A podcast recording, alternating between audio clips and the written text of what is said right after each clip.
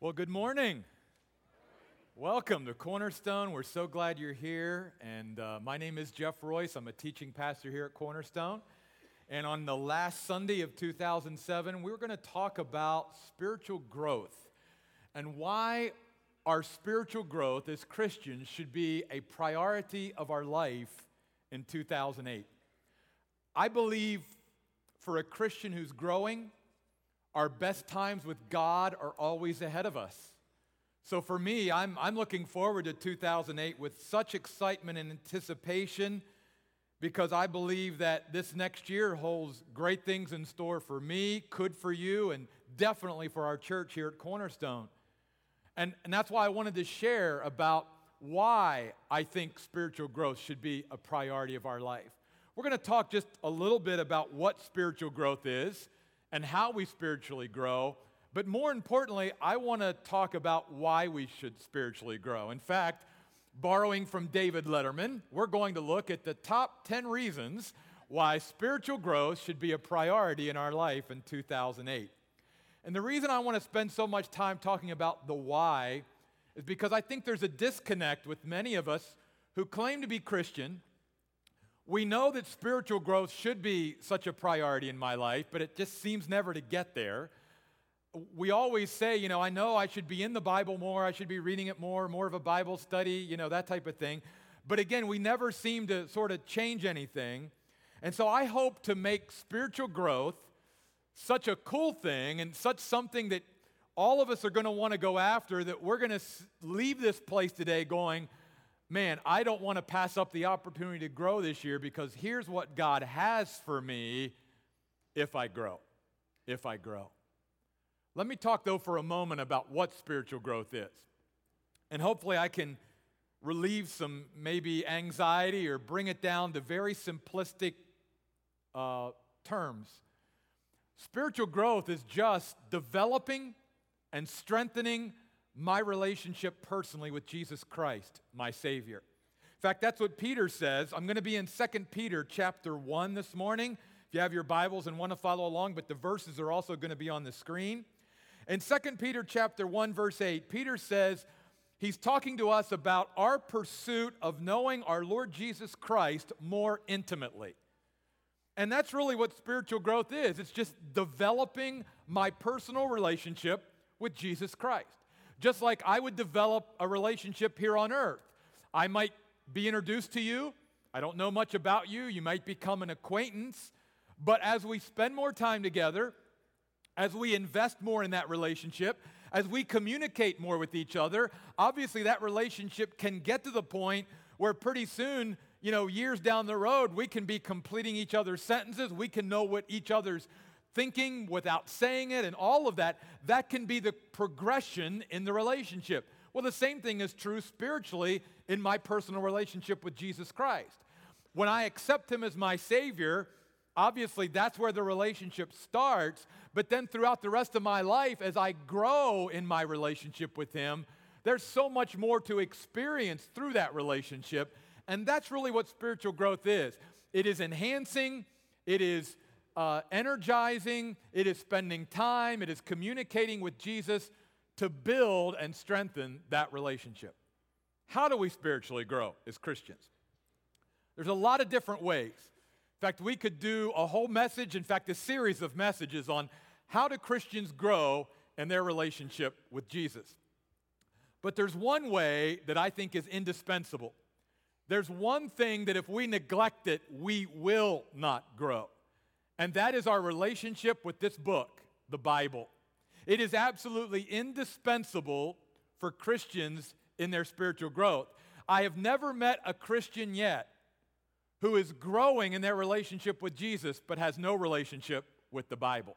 In fact, Peter says in verse 4 through these things, he has bestowed on us his precious and most magnificent promises, so that by means of what was promised, you and I may become partakers of the divine nature. How do I become partaker of the divine nature of God? By embracing his promises. And where are his promises found? In the Bible. In fact, Peter says in 1 Peter chapter 2, like newborn infants, yearn or desire the pure milk of the Word of God so that we might grow. So, over and over again, the Bible teaches the importance of growth connected with the Bible. In fact, Jesus, early on with his followers, said, Man should not live by bread alone, but by every word that proceeds out of the mouth of God.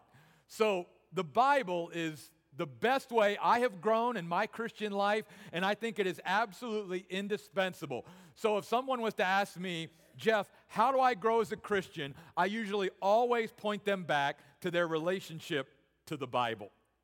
But more than looking at what spiritual growth is and how we spiritually grow, again, I want to spend time talking about all the great things that are ours why we grow and, and what are ours when we grow as Christians. So, reason number 10 why spiritual growth should be a priority in our life in 2008.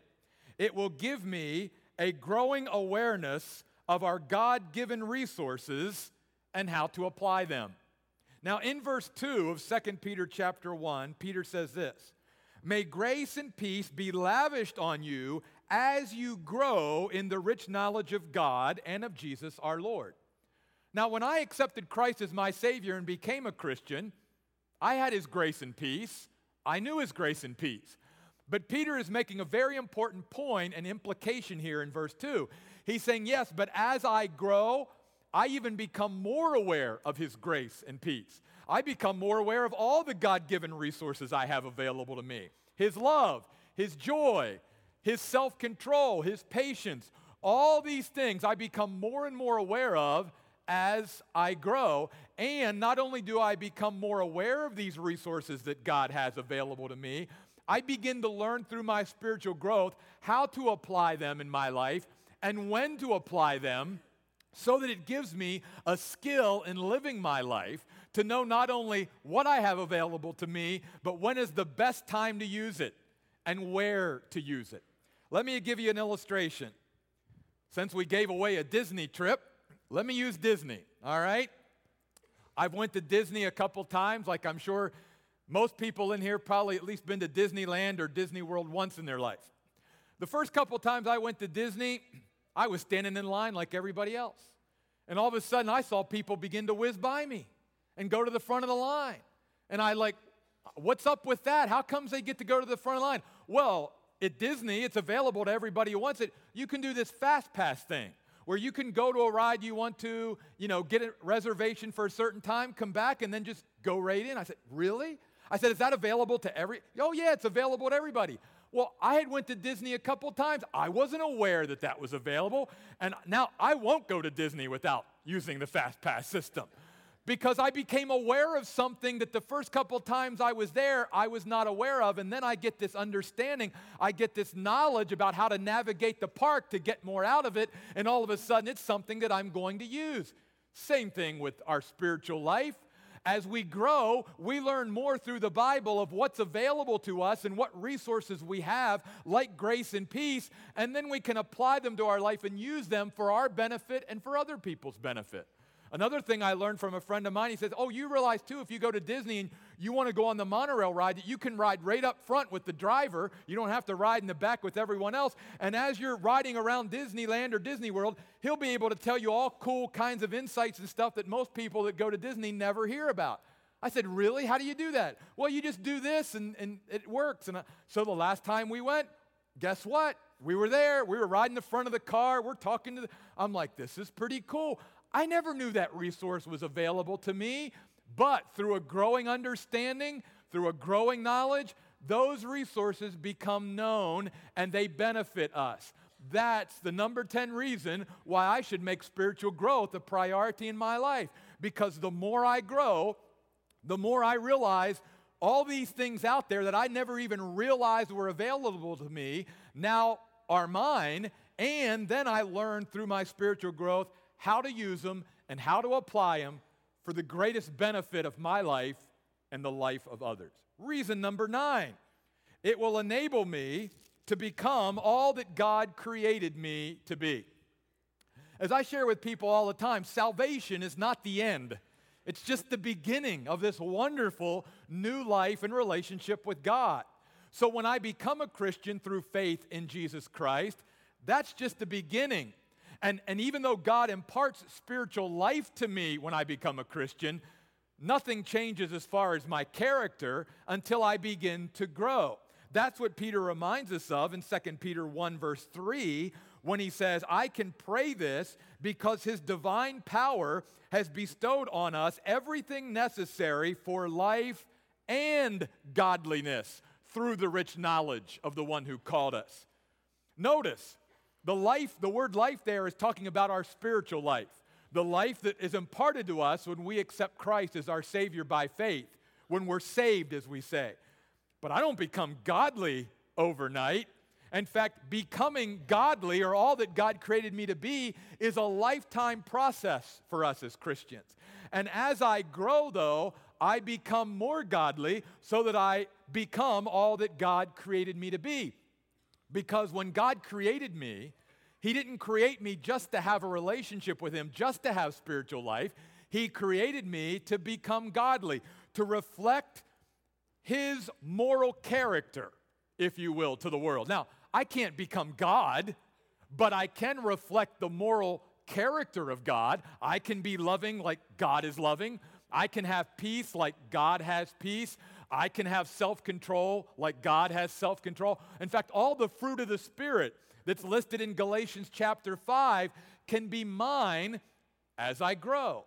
And that's one of the great byproducts of growth. In fact, you also notice in verse 3 of 2 Peter 1 that Peter reminds us that God has given us everything we need to spiritually grow not only to have life, to have a relationship with Him spiritually, but then to become godly. So I can't one day get to heaven and go, Well, God, if you'd have just given me this, or if you would have just given me that opportunity, I could have grown. I could have become all that I was created to be.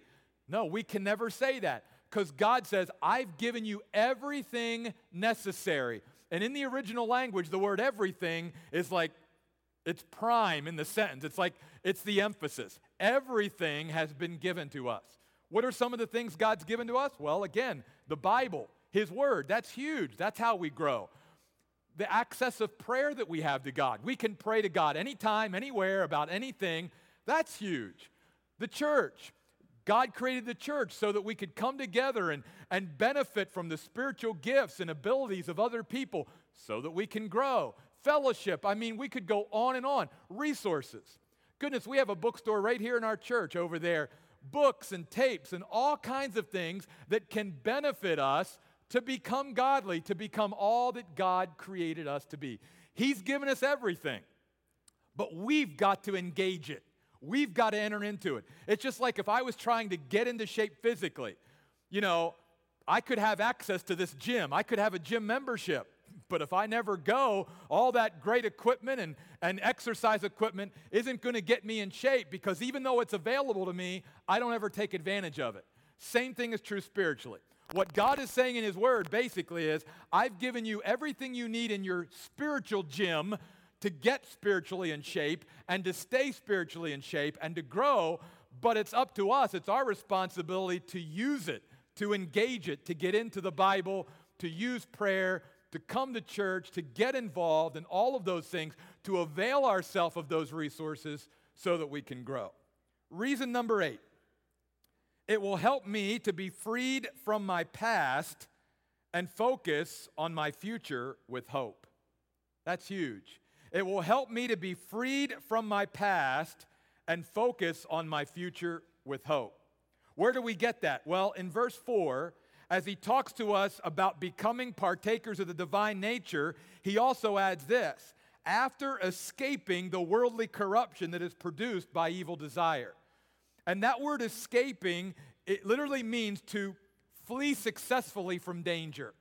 And what God is saying is, as we go after Him positively and look into the future with hope, we've got to be able to lay our past behind us and not allow that to be a cloud that hangs over us, not allow that to be a weight around us, but to let our past be in the past and, and, and accept the forgiveness of God for whatever is in our past and not allow our past to define where we are now and where God could take us. We need to learn to, in a sense, pack away our past properly to be able to move into the future with God.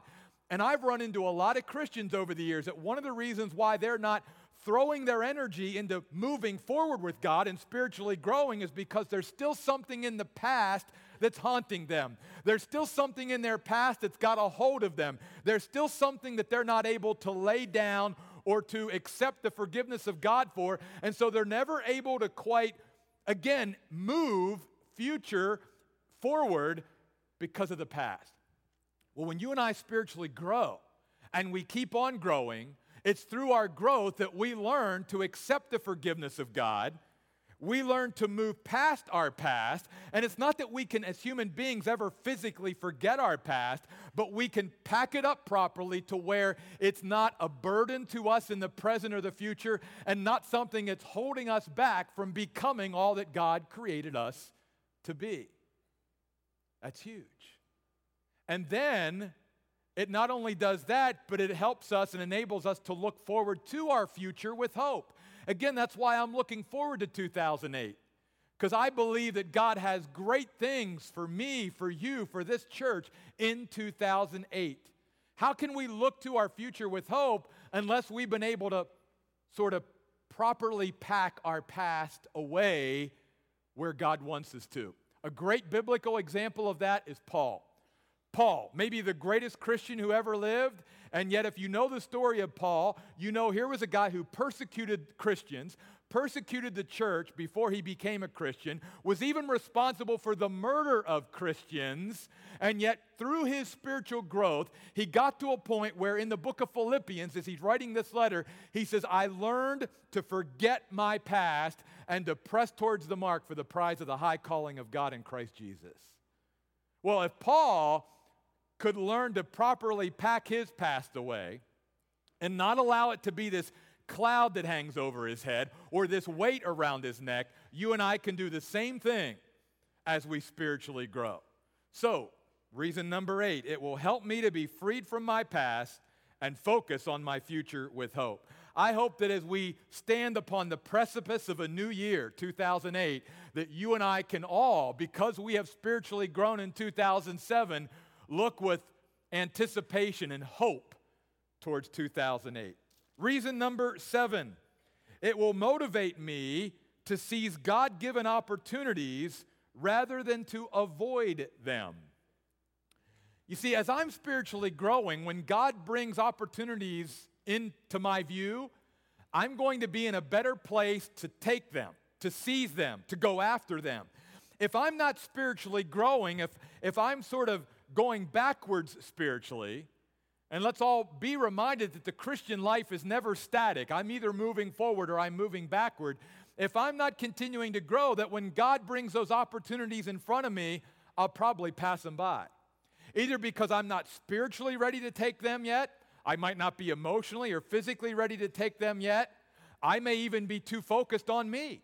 I mean, a lot of times in my past, the reason I bypassed opportunities, I was too focused on me. Well, God, I, I'm, I was looking at my frailty. I was looking at my failings. I was looking at me rather than keeping my eyes focused on God.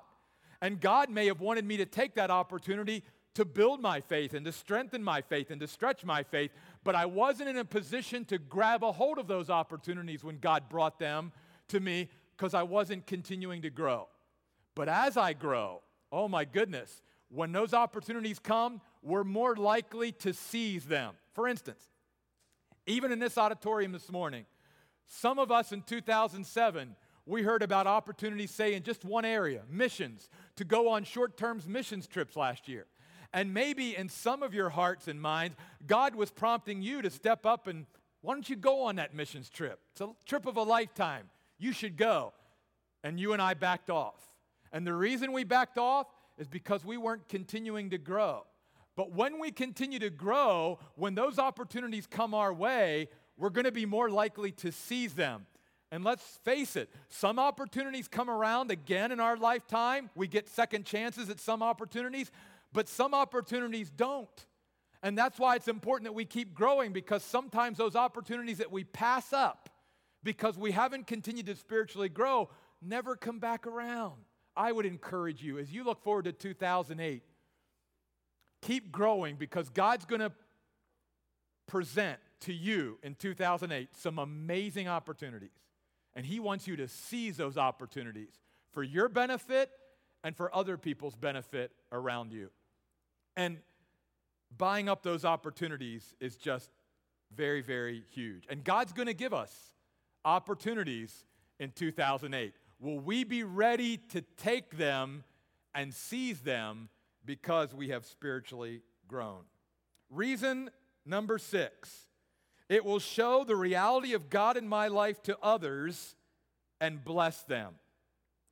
As you move down through the passage, when you come to verse 8 of, first, of 2 Peter chapter 1, he says, If these things are really yours and are continually increasing, they will keep you from becoming ineffective.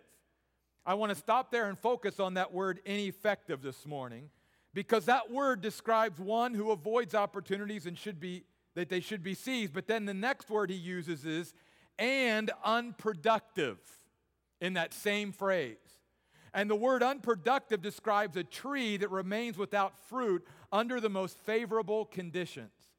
It's like God is saying, I've given you everything you needed in your life to be this fruitful tree as a Christian, and there's very little fruit there, no fruit there. And God wants our lives to bear fruit. One of the reasons why is because He wants us to show the reality of our relationship with God to other people. And the easiest, best way for them to see the reality of God in our lives is by fruit.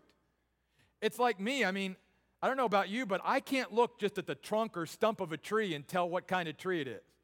But if you throw an apple up there, I'm pretty smart. Like, that's an apple tree because of the fruit. And the same thing is true with God. That's why Jesus said, that my Father is honored by this, that you bear much fruit and show that you are my disciples. That's what he means by being productive. It just means being fruitful. And God wants, in a sense, his fruit to shine through us so that other people can look at our lives and go, there's a Christian. That's what a person who knows God, that's what their life is like. That's what a follower of Christ is like. They've got, they've got apples on their tree. And then beyond the fact that it shows other people the reality of God in our life, and the more we grow, the more fruitful we will be, it also blesses others. Because just like fruit trees, fruit trees taste good, it's refreshing. It, it, it, and our lives can be the same thing. That as we bear fruit, and then God brings people into our lives, in a sense, they can partake of our spiritual fruit and be blessed and be refreshed and be encouraged because of the spiritual fruit that our lives are producing. So that's one of the great reasons why we should grow.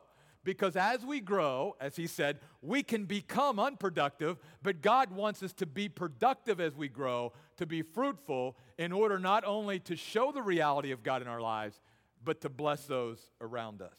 Reason number five it will assist me in keeping an eternal perspective on life. In verse 9, he says, But concerning the one who lacks such things, he is blind. That is to say, he is nearsighted. In other words, Peter is saying that if I don't continue to grow, that I can actually contract or develop sort of a spiritual myopia or nearsightedness. That I can get to the point in my life, even as a Christian, where I'm just living for the here and now.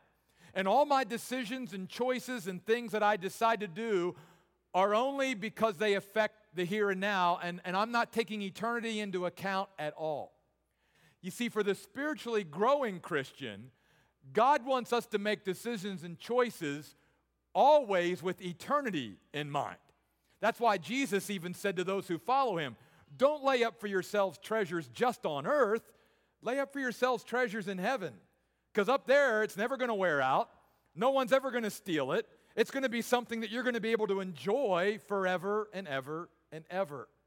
So, God always wants us to keep an eternal perspective on life and on the decisions and choices we make. I'm sure that if all of us could roll back time a little bit in our lives, there are some choices that we made that if we would have had eternity in mind, or even how that decision affected other people negatively, we probably wouldn't have made that decision or that choice.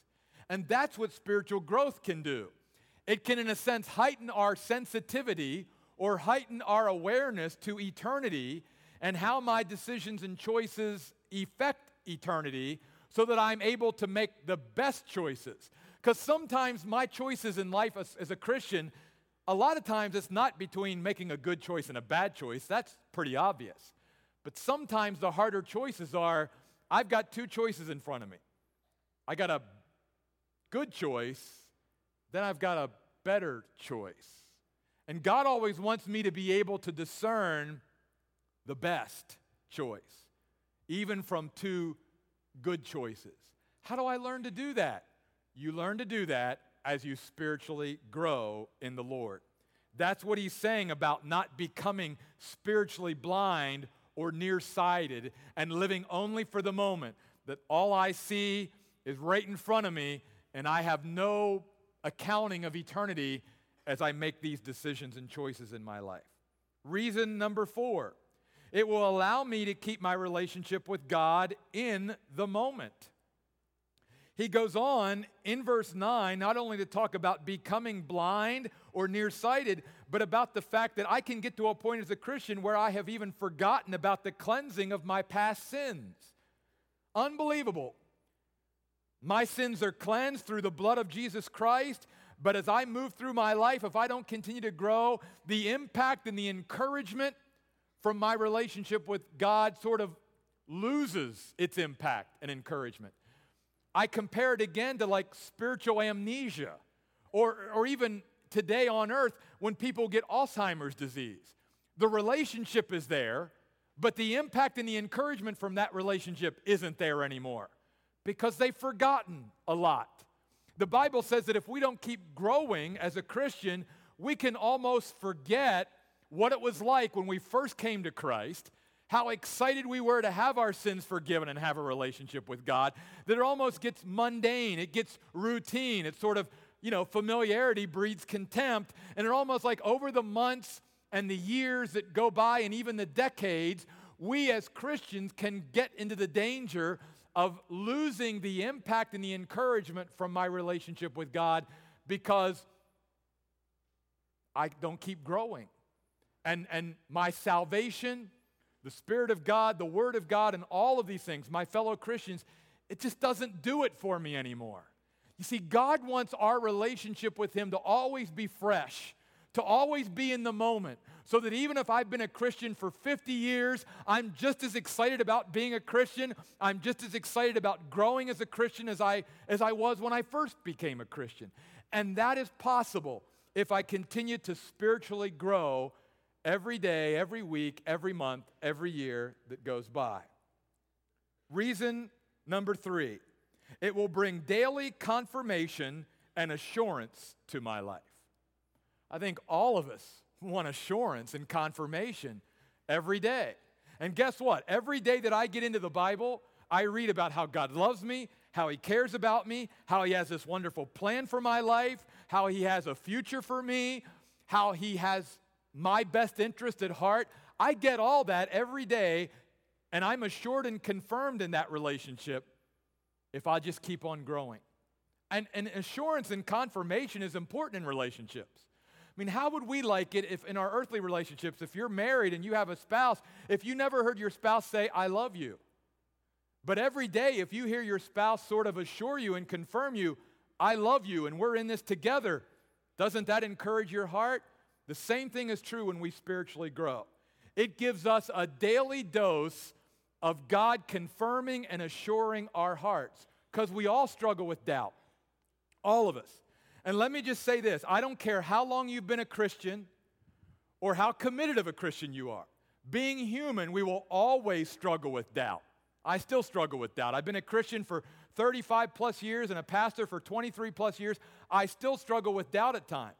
But because I keep on growing, the doubt isn't as intense as it used to be, and it doesn't last as long because I'm getting a daily dose of God's assurance and confirmation in my life.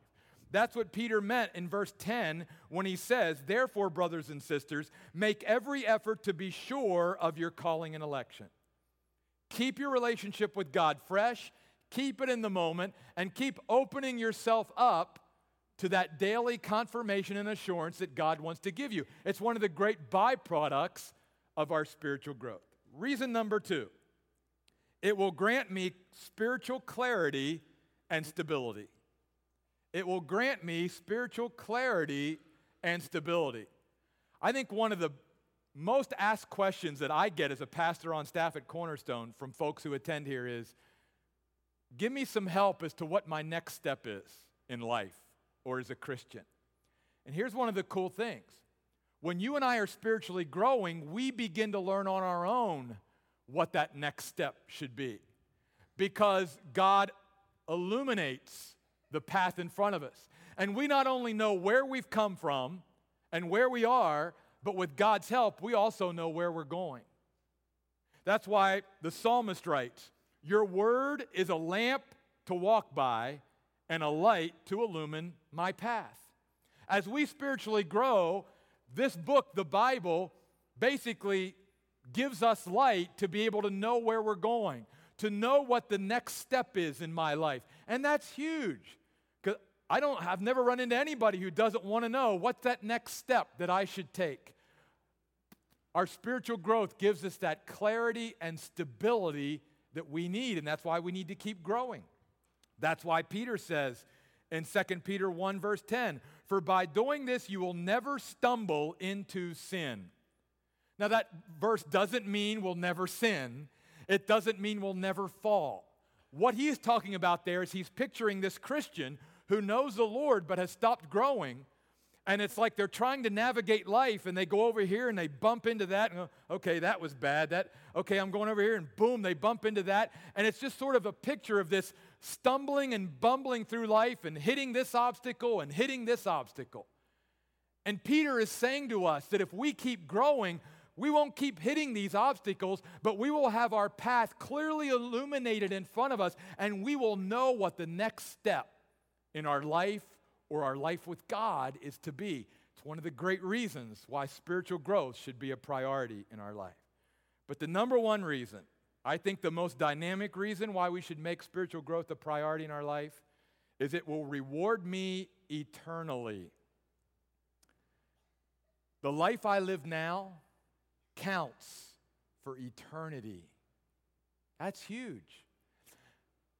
The Bible teaches that God will reward me and give me responsibilities throughout eternity based upon my faithfulness, my commitment, my spiritual growth down here on earth. Now, you and I, you know, if we're parents, we, we encourage our children to go to college because a college education is going to benefit you the rest of your life. How about something that's not only going to benefit us for the rest of our life, and all these first nine reasons are certainly reasons why we should spiritually grow, but then the last reason is not only will my spiritually growth benefit me for the rest of my life, it's going to benefit me throughout eternity. That's pretty huge. That's what Paul or Peter, excuse me, means in verse 11 of 2 Peter 1 when he says, "Thus an entrance into the eternal kingdom of our Lord and Savior Jesus Christ will be richly provided for you. Peter isn't talking about the fact of me entering into heaven. That was taken care of when I accepted Jesus Christ as my Savior. He's talking about the way you and I enter into heaven. He's talking about the amount of reward and responsibility that I will get based upon my spiritual growth and my commitment and faithfulness to God down here on this earth. Now, some people say, but Jeff, you don't understand. I'm just satisfied that I've accepted Jesus Christ as my Savior, my sins are forgiven, I know I'm on my way to heaven. For me, that's enough. I, I, don't really care about the rewards and the responsibilities and how that all affects it. I'm just glad to be getting there and to enjoy heaven. Well, let me go back to Disney to illustrate why I don't think that's enough. Because the Apostle Paul says in 1 Corinthians 9 to all of us as Christians that when we enter into the Christian life, into this race we call the Christian life, run to win. And don't be satisfied as a Christian just to be in the race, but give it your very best because all of us only have one life on this earth. We don't know how long that life is, so let's give it our very best. Let me illustrate it. Two people go to Disney. One buys a ticket into Disney and all they do all day is they walk around the entire park. They walk down Main Street, they go to all the different lands that Disney has and everything. but all they do is just walk around the park. And as they leave that night, they've spent the whole day walking around, and we could say they experienced Disney. But then you have another person over here. They also bought a ticket into Disney. But when they got into Disney and they spent all that time and energy and that day in Disney, they not only walked around, but they went shopping. They went to all the shows. They hit every ride. Man, they rode Space Mountain and Big Thunder Mountain, and, and they went to the Haunted Mansion, and they went to every place. Now, at the end of the day, we could say that both of them experienced Disney. But which one experienced Disney to the fullest? Was it the one who just said, Well, I got my ticket and I'm in and I'm just walking around and that's enough for me? Or was it the one who went into Disney and they experienced everything that Disney had? Which experience would be richer? What experience would be fuller? What experience would just bring Disney, you know, home? Well, obviously, the second one. And that same principle can apply spiritually. I tell Christians all the time hey, if you're satisfied with knowing Christ as your Savior, God bless you. I'm glad you're a Christian. If you're not interested in growing and all of that, but I got to tell you something God has these wonderful rides. He's got these wonderful shops. He's got these wonderful shows that He wants you to experience in this life and in the life to come. And unless you and I commit ourselves to spiritually growing, we're not going to experience all that God has for us. And God wants you to experience that. He wants you to get everything out of your relationship with Him that you and I can possibly soak up. Just like the person who Disney, who goes to Disney and rides the rides and goes to the shops and goes to the shows. They really experience Disney in a higher way than the person who just got the ticket and walked around.